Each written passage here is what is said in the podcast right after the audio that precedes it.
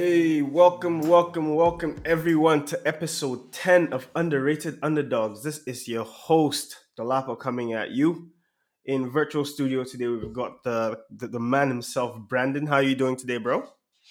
You know what? I'm fantastic.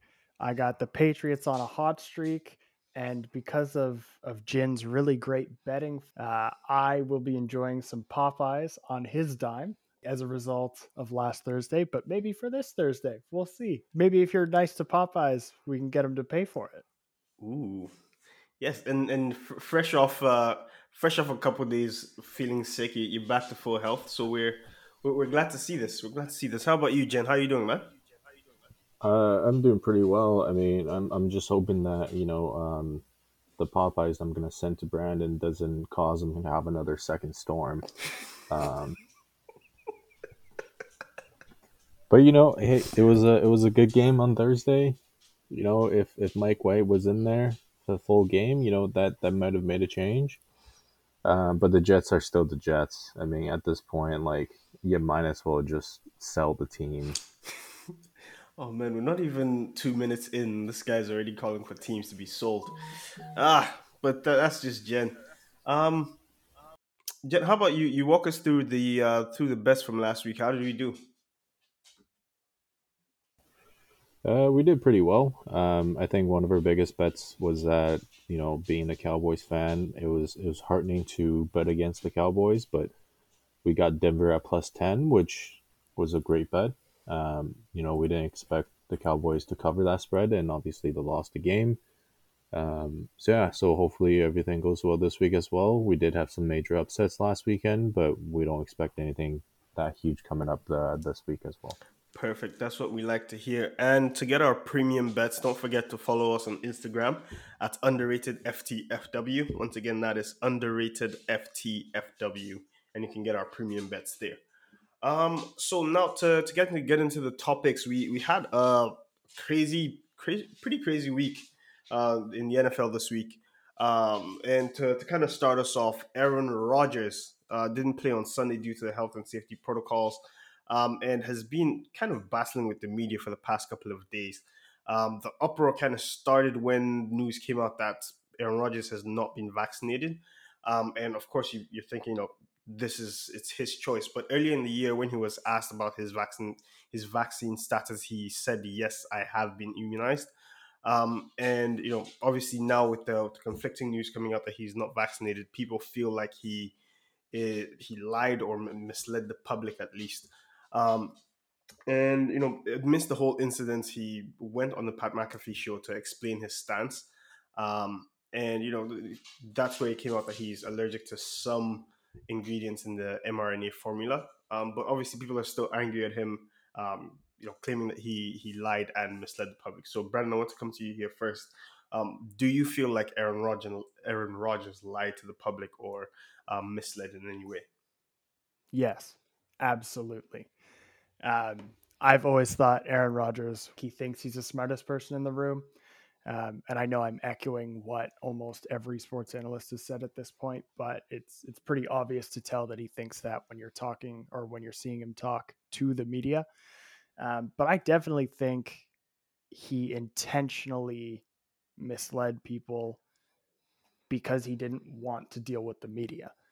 Um, so by saying, yeah, I'm immunized, he knew that he wouldn't get any following questions because immunized is just a synonym for vaccine. Um, so he he knew what he was doing. Absolutely.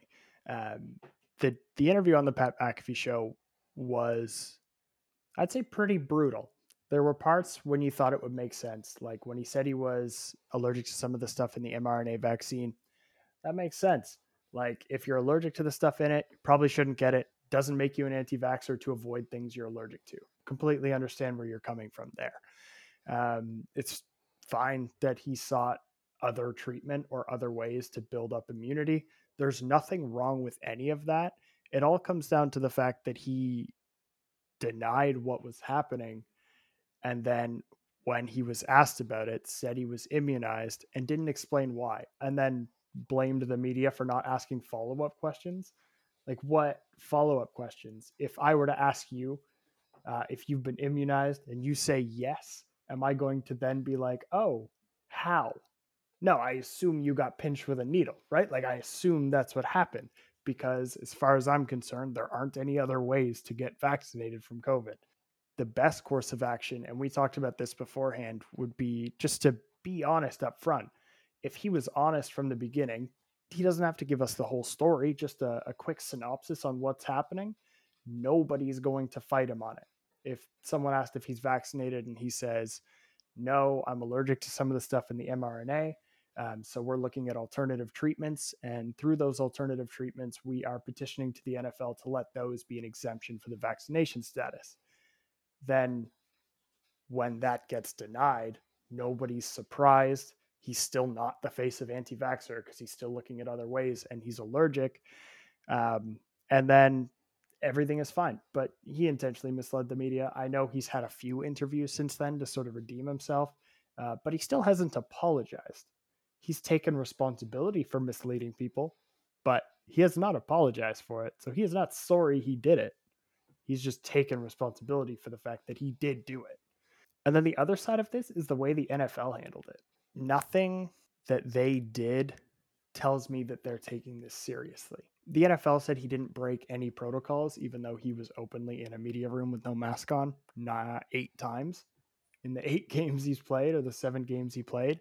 Um, so there's you know seven to eight different instances where he broke protocol on public media, uh, and they said they couldn't find any situation in which that was the case, even though the world could, the NFL could not.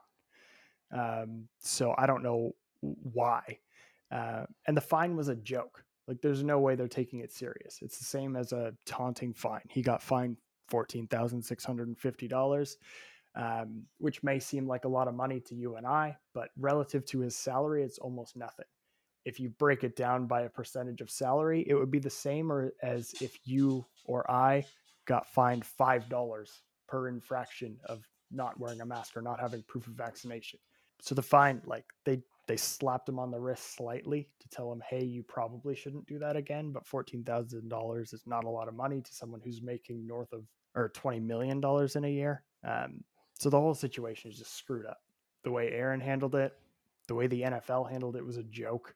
I, I don't know what could have been said, but this is this is the most ridiculous thing that's happened this year. And there's been a lot of dumb shit happen this year. Mm. Yeah, definitely ridiculous. Jen, what's your what's your take on this whole issue? It, it, it just seems like you know Aaron thinks that he's above the world world uh, at this point. You know, just given about you know how he you know before before the you know start of season with his whole status and everything. You know, he just he thinks he's top shit. You know, he holds up a, a lot of the power of what he does, which is true. He he he does. Um, you know, especially you know with the organization as well as the NFL. But it it just seems like he's too egoistic about everything that he does. He's out there trying to make a point. You know, eventually that's just gonna that's gonna be a downfall, Aaron. You know, if if he's not performing well or you know something happens with injuries, whatever it is, you know that he's not to bounce back and he's to be a forgotten name. Um, and also, you know, just looking into the future, you know, when they're choosing, you know, Hall of Fames, um, you know, for his class and whatever, this might be a major point where he's not going to be the first ballot going in because, you know, all the the people that are voting for him down the road is going to see this as, uh, you know, something that only cares about himself. And it seems like Aaron never changed, you know, um, you know, especially you know a couple years back, you know, he kind of distance away from his family and everything like that. And then now this, you know, it just seems like, you know, he's he's his own world at this point, and eventually it's all gonna just shatter. It's it's a house of cards, and Aaron is literally lighting the matches uh, to his house of cards. Yeah, like this this whole thing is not being being a good look at all for Aaron. Um, at this point, I'm not even sure how you, you kind of redeem yourself from this because it's, it's just kind of a, a stain. Um, you know, the, the lack of accountability at first, and then even though he's taken accountability now, still waiting on that kind of formal apology. And his demeanor throughout these interviews just doesn't seem like a guy who is sorry or um, who feels bad about what he did. So it just feels like, eh, this is business as usual. Like I, like you're still to let me play football because it is what it is. Like you're, the NFL isn't going to stop me from doing that. So, um, I mean, what they should have done is, you know, um, find the Packers a couple million dollars, suspended Aaron for the rest of the year, you know, and uh, and maybe get the Packers to lose their first top three picks, because it, it, you know, it's it seems like it, you know, this this whole Aaron Rodgers thing is the complete opposite of what the NFL is trying to preach when it comes to the vaccines. Um, you know, obviously, you know, he's essentially out here, you know, consulting with uh, Dr. Joe over there, um, who who advised him, quote unquote, on his show that he should inject horse uh, medicine into him as part of a COVID treatment. Um, but at this point, you know, like he might as well just inject it himself, and uh, then he would have been, you know, full on quote unquote uh, immunized, according to Doctor Joe actually, come to think of it, the NFL can't slap the Packers with a huge fine because the NFL knew about it too. Because the NFL knows the list of all the players who are vaccinated and unvaccinated, on top of which, uh, Aaron appealed the decision and then appealed the decision again. So they dealt with Aaron Rodgers trying to prove his immunization twice, get denied twice, and then go into the league and break protocol. So they're also in on this scenario too. They're partially to blame because how easy would it have been for them to to give them a slap on the wrist earlier in the season, like, "Hey, you can't do this shit," because um, we're on the hook for it too. Because they knew, they knew the entire time. The organization knew, Aaron Rodgers knew, the NFL knew. Um, so they can't really. Sl- like they can slap the fine, but it's immediately going to fall back on the NFL because they knew as well. Mm. So it's just, yeah, it's it's fuckery from the top down, pretty much is what you're telling me here. Um, so I guess let, us move on to the next topic. Then next big news in the in the NFL over the past week regard was regarding OBJ. Um, last week we kind of spoke about the incident with uh, with OBJ and the Browns. Essentially, since Odell Beckham Jr. got to got to Cleveland, there just hasn't been any chemistry with uh, between himself and Baker. And in Spurs, the, the team has actually played well without Odell. Um, and on Thursday last week, the Browns decided to part ways with the wide receiver after his dad posted some videos of Baker either not passing to Odell or or missing the, the target when Odell was open. Um, and as of today, actually, Odell has cleared waivers and, and is now uh, officially a free agent and can sign whenever he wherever he pleases. So my question to you here, Jen, is where is Odell going to land, or where's going to be that best spot for him to, to go to? I mean, just judging from everything that is being seen out there, I think the best place for him to go would be the Green Bay Packers. I know that Brandon's going to disagree with me because he thinks the Patriots would be always the way to go, but you know, like it, you know, you already got a dysfunctional quarterback over there. You add Odell, perfect match. You know, at this point, and also they need a number one wide receiver besides Davante Adams. Obviously, I don't hope he goes to uh, the Green Bay Packers because obviously, you know, come playoff time, that's going to be something crucial you know, I hope he joins a team something like the Patriots, uh, where he can, you know, essentially get his careers uh, die there, um, along with you know all the dirty tactics that Bill has taught his players. You know, especially after what Mac Jones did to um, to uh, Burns uh, on Sunday. You know, with that uh, dirty tackle, purposely trying to twist the necks. I mean, I'll be surprised if Mac Jones isn't out uh, the next week uh, with uh, 40 concussions from all the uh, the hits that he's going to take uh, from the Browns, and he's playing Myles Garrett, and you know that guy's going to have a grudge against him. Mm. Brandon, Patriots, or, or, or are you thinking elsewhere for OBJ? Uh, first of all, I'd like to say that Mac Jones needs to watch out for Myles Garrett swinging helmets. speaking of dirty tactics, um, hey, as long as Mac Jones doesn't call him the N word, uh, like what uh, Mason uh, Rudolph did, then he's not going to swing the helmets. But then again, you know, we never know. Yeah. Either way, that's a tough to, that's a tough D to play against. But yeah, hopefully there's no swinging helmets that game. Um, Mac Jones has been doing well, so I'd like to see that stay. Um, and before I agree that Odell should go to the Patriots, I don't know if this is where he will land. Uh, and by the Twitter universe, it seems like that may not be the case, but I am just full on manifesting this into the world by saying, OBJ, come to the Patriots, please. Um, last week, you gave me five seconds, which turned into five minutes explaining what the Patriots need at the deadline. The number one highlight was a true number one receiver. And we could get just that in OBJ because he is better than the ones we have. Um, he might not be, you know, top two receiver in the NFL, but he can be a number one in a good system. Um, so I would like to see him come here.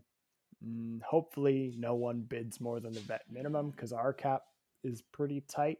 Uh, but we know he loves Bill Belichick. OBJ, now is your chance. You are a free man. You can pick wherever you want to go, and Bill Belichick is asking for you. So take the opportunity, go play with the Patriots. But that team's heating up. A number one wide receiver would be just the thing that they need to make a serious run to make the playoffs this year. So OBJ, come to the Patriots. Not if they don't have a starting quarterback after Myles Garrett plows through Mac Jones with 40 different sacks and 40 fumbles. you you you know for a fact that Miles Garrett is gonna try his best to rip his head off. I don't know if you saw the play. Um, there was a play against the Chargers where somebody ran to hit him after the whistle, and the entire O line was just ready to throw down. So I think he's decently respected in the locker room and decently protected by the O line that they wouldn't just like close their hands and wait for Myles Garrett to do his thing. I think they're going to put up a fight. I think they're aware of the situation. Um, and, and, I think they've got his back. So I don't think he's going to get injured. I don't think he makes this dirty play. He's certainly not the only player in the NFL who's ever made a dirty play. Um, so I don't know why this one is being highlighted as much as the other dirty ones that go unnoticed. Um, but I think he'll be fine. Um, they are they are poised to potentially win that game too. Hmm. And actually, there's there's one other spot that you guys didn't didn't really touch on um, that I've been seeing and hearing a lot about um, in terms of OBJ's landing spots, and that's the Saints.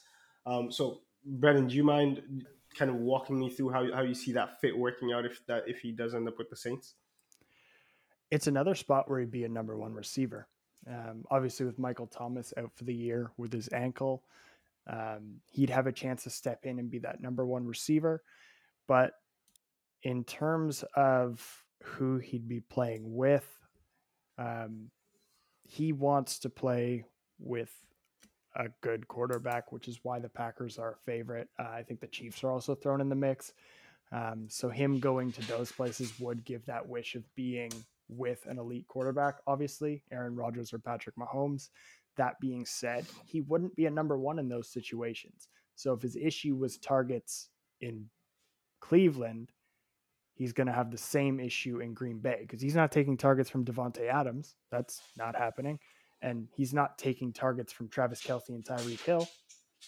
He's not going to come in there and all of a sudden be the number one over Tyreek, Travis Kelce, or Davante Adams. So I think the reason that we're having this conversation today and the reason we're not discussing why he chose a landing spot is I think those exact things. He's trying to balance. Do I make the decision of going to play with a, a solid quarterback and making a Super Bowl run?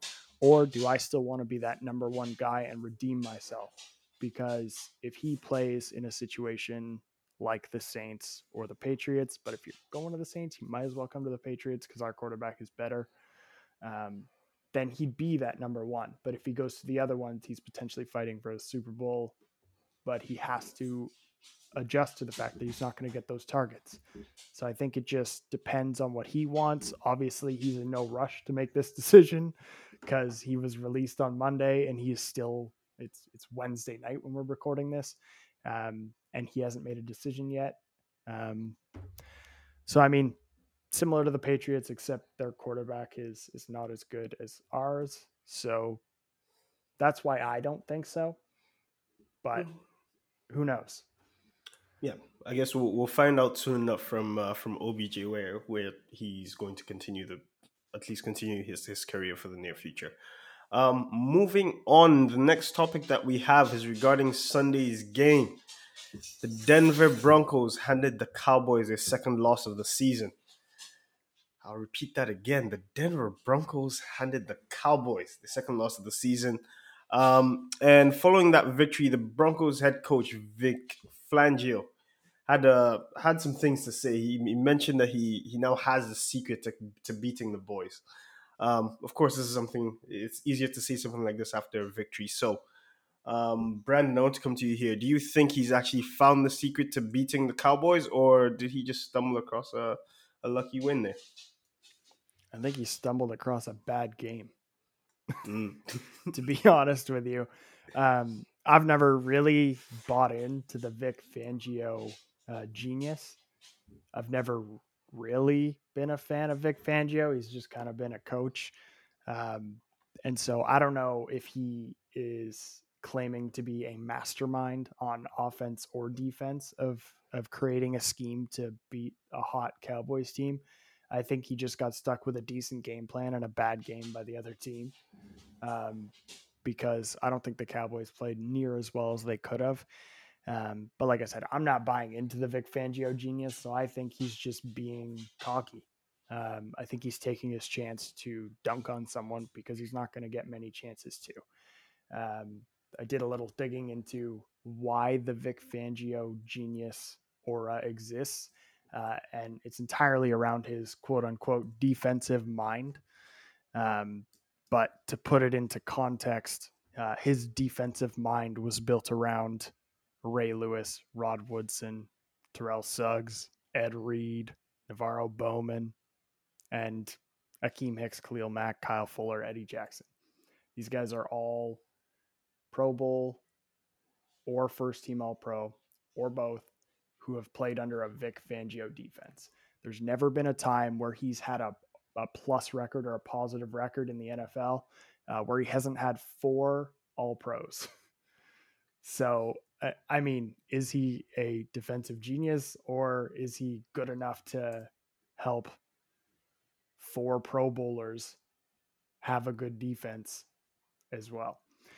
Um, on top of which, his three seasons coaching with the Broncos are barely as good as Josh McDaniels head coaching the Broncos. Um, so I don't really know where the Vic Fangio genius comes from. Uh, by the numbers. He's about as good of a head coach as Josh McDaniels was in Denver. Um, so I think he's just being cocky and dunking on someone while he has a chance to. Mm. Maybe the, the genius comes from his recruiting tactics. Um, but Jin, what, what, how do you feel about this? Do you think he has the secret to beating your boys, or is it just uh, was it just a bad game from you guys? No, I, I think it was just a bad game. I mean, you know, it just overall, I think you know, obviously we, we got a little bit overconfident. Even Jerry Jones came out saying that. Um, and also it's just bad luck, you know, that block punt, you know, um, supposed to be, you know, the start of great momentum, but, you know, being obviously out of bad luck, you know, Denver gets a first down off of that, which has never happened uh, in the history of the NFL. Um, so it just seems like, you know, it, it's good that the, the, the boys needed this loss. Um, you know, they, they, they took the L like a champion. Um, you know, you can call it moral victory or you can call it whatever it is. Um, but we have a, we, we, we almost have a 99% chance of going to the playoffs. And, you know, this is something that you wanted to avoid, um, going into the play, uh, go during the playoffs because, you know, once you, once you lose the playoffs, you, you're done. Um, so now, you know, the boys have known exactly how an L tastes like, and obviously they don't want that, um, especially in the playoff season. Um, so they're going to get better. Uh, and also, you know, it seems like, again, you know, I, I, think the, the wordings and the media have gotten into Trevon Diggs' head a little bit, you know, saying that he's the the MVP, defensive MVP of the year. Um, I think he just needs to settle down, do what he does, and uh, and uh, come back a better player uh, than he was um, overall. Uh, overall, I mean, I think you know no team is going to go out there and you know win every single game. It's it's almost like you know the the Bucs got essentially shitted on by the Saints uh, when they were heavy favorites as well. Um, Bucs is most likely going to bounce back. Same thing with the boys. Yep. Um, yeah. So Vic Fangio, I guess we're, we're, the verdict is still out on his uh, on his defensive genius. Um, He's gonna obviously take the ultimate L at the end of the year uh, when he gets fired as the coach. we'll see if he can sweet talk his way into another head coaching job after that one. Um, moving on, the, the other topic that we have here is the ref versus Cassius Marsh. Um, not at this point. I feel like you've probably seen the uh, you you've seen the video of the of the ref hip checking Cassius Marsh uh, during Sunday's game. A few minutes later, Cassius Marsh had a, a, big sack on on Big Ben, big sack on Big Ben. Um, with a this was on a huge third down in the third in the fourth quarter, with only about three minutes and thirty seconds left on the clock. Um, so this could this was potentially a, a, a you know a momentum changing um, play for the Bears. And nothing came of it because Cassius was called for a taunting foul after a dope looking spin kick that he did uh, to, to, celebrate that sack. Um, obviously, Bears fans are angry, saying that the refs cost them the game because they were only down three three at that point. Um, but as an impartial viewer, Jen, I want to come to you here. How do you feel about this call? Do you feel like it, this this call like blew the game for the for the Bears, and was this a fair call to make? Oh, it was a complete bullshit call. Um, it just seemed like the ref wanted, you know, he wanted to show everybody what kind of power that he had. I mean, essentially cost the Bears the game, um, you know, uh, because of because of that. Um, you know, it just seems like the refs are just kind of doing whatever they want, and you know, especially after, you know, Mike Tomlin came out and say it is what it is, that's how the refs are. He's on the fucking committee for these kind of calls and shit like that. Obviously, he knows exactly what's going on and you know, it just to be fair, like congratulations on the geniusness of even talking of this through because you sneaked out there with a win. But, you know, it just seems like these refs are just getting out of hand. Um, way too much. And this whole taunting call is it's bullshit. I mean, like, yeah, I understand. And, you know, if you if you you know throw up like uh, throw up the middle finger like AJ Hawk, you know, obviously taunting, of course, that that is you know, especially if it's televised, you know, on on TV and stuff like that.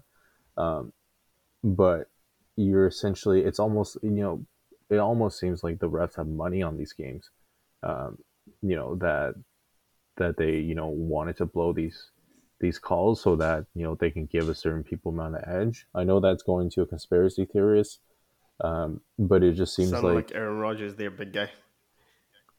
Yeah, because I've been drinking that uh, Big Joe juice. Um, You're a flat earther too. Oh yeah, totally, a thousand percent.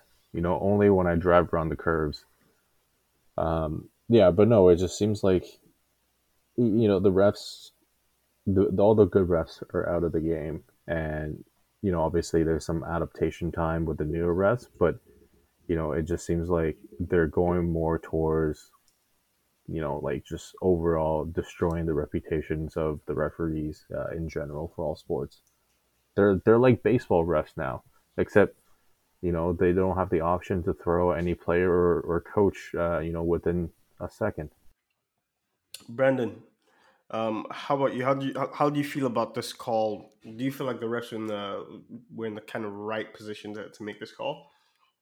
I watched this replay over so many times trying to find like a oh maybe the ref had something. I can't find it. It's impossible. If somebody can find it, comment, let me know because I didn't understand. Um, it's a load of BS basically he does the spin kick after a sack, not in any general direction towards the end zone. So that didn't matter. Sweet spin kick, by the way. Probably one of the cooler sack celebrations I've ever seen. Um, and then he went over and stared at the bench for a couple seconds. It's not like he ran over there and flipped them off or ran over there and was talking shit. He literally stared them down for like maybe five seconds.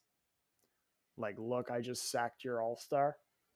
Good. He should. He just made the kind of play where he should be able to do that. I don't think that's overboard. On top of which, if it was taunting, the penalty flag should have been thrown at that point, right there, after the actual penalty occurred.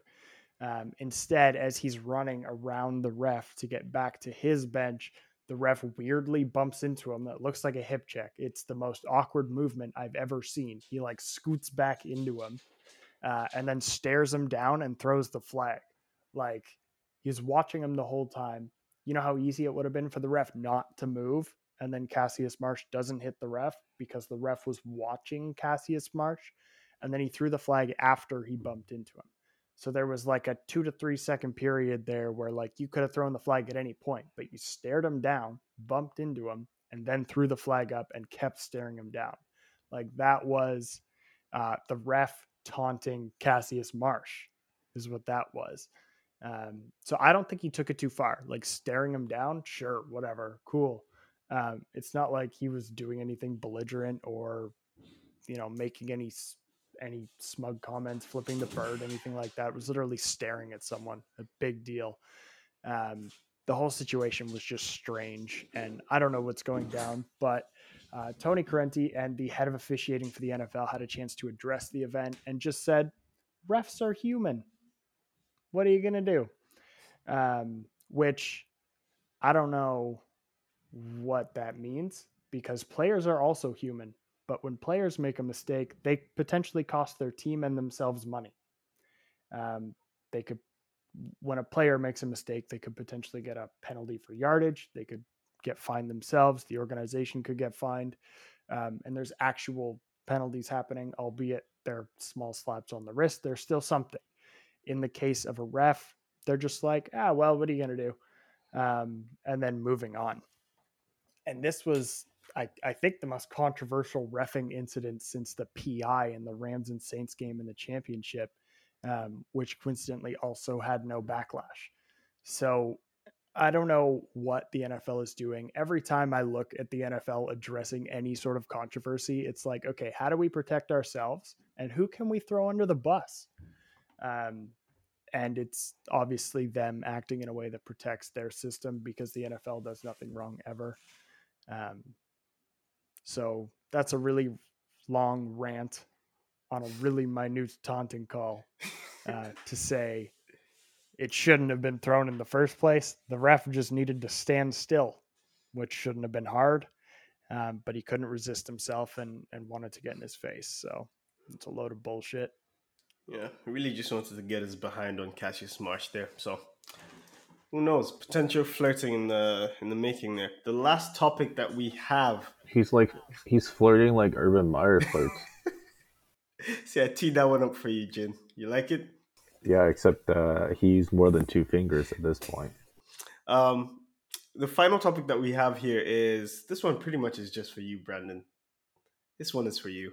Uh, the Patriots playoff push. The Patriots started off the season one and three and with a rookie QB with no real number one wide receiver, things looking pretty bleak. But the guys have been able to to turn this one around with a, especially with the three game win streak that they're currently on. Um, they're now sitting with a record of five and four and holding on to that second spot in the AFC East. Um, so Brandon, I'm coming to you here. Do you think your boys will actually pull this off? Will you will you guys make the playoffs this year? Speaking into existence. Uh I'm pretty optimistic they will. Obviously, this topic is just for me. I threw it in there. I thought somebody would shut it down, um, but I guess we're just gonna gonna let me roll with this Patriots pride that I have. Things were looking pretty bleak, uh, but uh, but came back um, and now are five and four. So it has been a journey, and there's definitely been times where I have doubted Bill Belichick uh, and called him out for not putting the ball in Mac Jones's hand more. Um, but it seems to be happening. The team is coming of age at the right time. Um, I know there was some doubt about how Mac Jones would perform, but he looks like the best QB in this draft class to date. That's not to say he will be for his entire career, just up until the first half of the season. He looks like the best quarterback in that draft, which is awesome because he fell to us at 15th. Um, and it's not like their losses have been terrible. Like they lost to the Dolphins by one point, which we now know is brutal. Um, but other than that, you know, they took the Cowboys to OT, um, and I'll give Jin some credit. The Cowboys are uh, a powerhouse, so taking them to OT was amazing. Uh, we were one missed field goal in the rain away from beating the defending Super Bowl champs and Tom Brady, which would have been a really nice win. I'm happy with with the way the season's been going. Um, for me, a win on the season would be making the playoffs. So yes, I'm optimistic, but I would consider that a win on Mac Jones's first year. Uh, and it would be an amazing win if they actually win a playoff game. Jin, how about you? Are you as, as optimistic about the, the Patriots as well? Do you think they're making the playoffs this year? No, no. I mean, just it's it's all fun and games until you know they go on a losing streak. You know, they're one and four at home. Like, how, how hard is it to win at home? Like, yeah, I understand. You know, you're four, you're four and zero oh on the road but you've been playing with a bunch of shit teams. Um, you know, just going over their schedules, um, you know, for the second half. Um, they got the Browns, so that's an L right there. Falcons, uh, they might be able to squeeze a win. Titans, that's an L. Bills, that's an L. Colts, they might have a chance. Bills, that's another L. And then finish off with, with Dolphins uh, and the Jags. Um, so if you combine all that together, so that's one, two, three, they're going to be nine and eight. Um, you know, according to our projection, according to my projections, a nine and eight in the AFC is not going to get you even close to a wild card with all the rest of the teams competing. So at this point, you know, Patriot fans, you might as well burn your jerseys because your season is done. oh, uh, ease of schedule is a low blow considering the Cowboys play two teams that were in the playoffs last year, one of which is the struggling Chiefs. Um, so if you want ease of schedule, you play in the NFC East. I don't think it gets easier than that. You get six games of guaranteed wins, uh, which is pretty cool. Um, hey, either way, playoff is a playoff, right? I mean, it doesn't matter how much Jerry had to bribe at the NFL to get that schedule. Um, but you know, hey, Jerry's making money, and we're most likely going to go to the playoffs while you guys are sitting at home watching the games. Mm. Jerry, Jerry, Jerry, to have his money, man. Just pay, just pay your way through any problems. Um, that brings us to the end of our show. Um, as usual, to get our premium, uh, our premium bets for this week. Make sure you follow us on Instagram at underrated FTFW. Um, and leave leave a comment. How do, how do you like today's show? Leave a comment on the on the YouTube page. Um, it helps the, the, the YouTube algorithms. Um, and hit give us a follow on on Instagram as I mentioned. Make sure that you subscribe wherever you listen to podcasts, and we will catch you next week with the next episode. Until then, have a great one. Bye, everyone.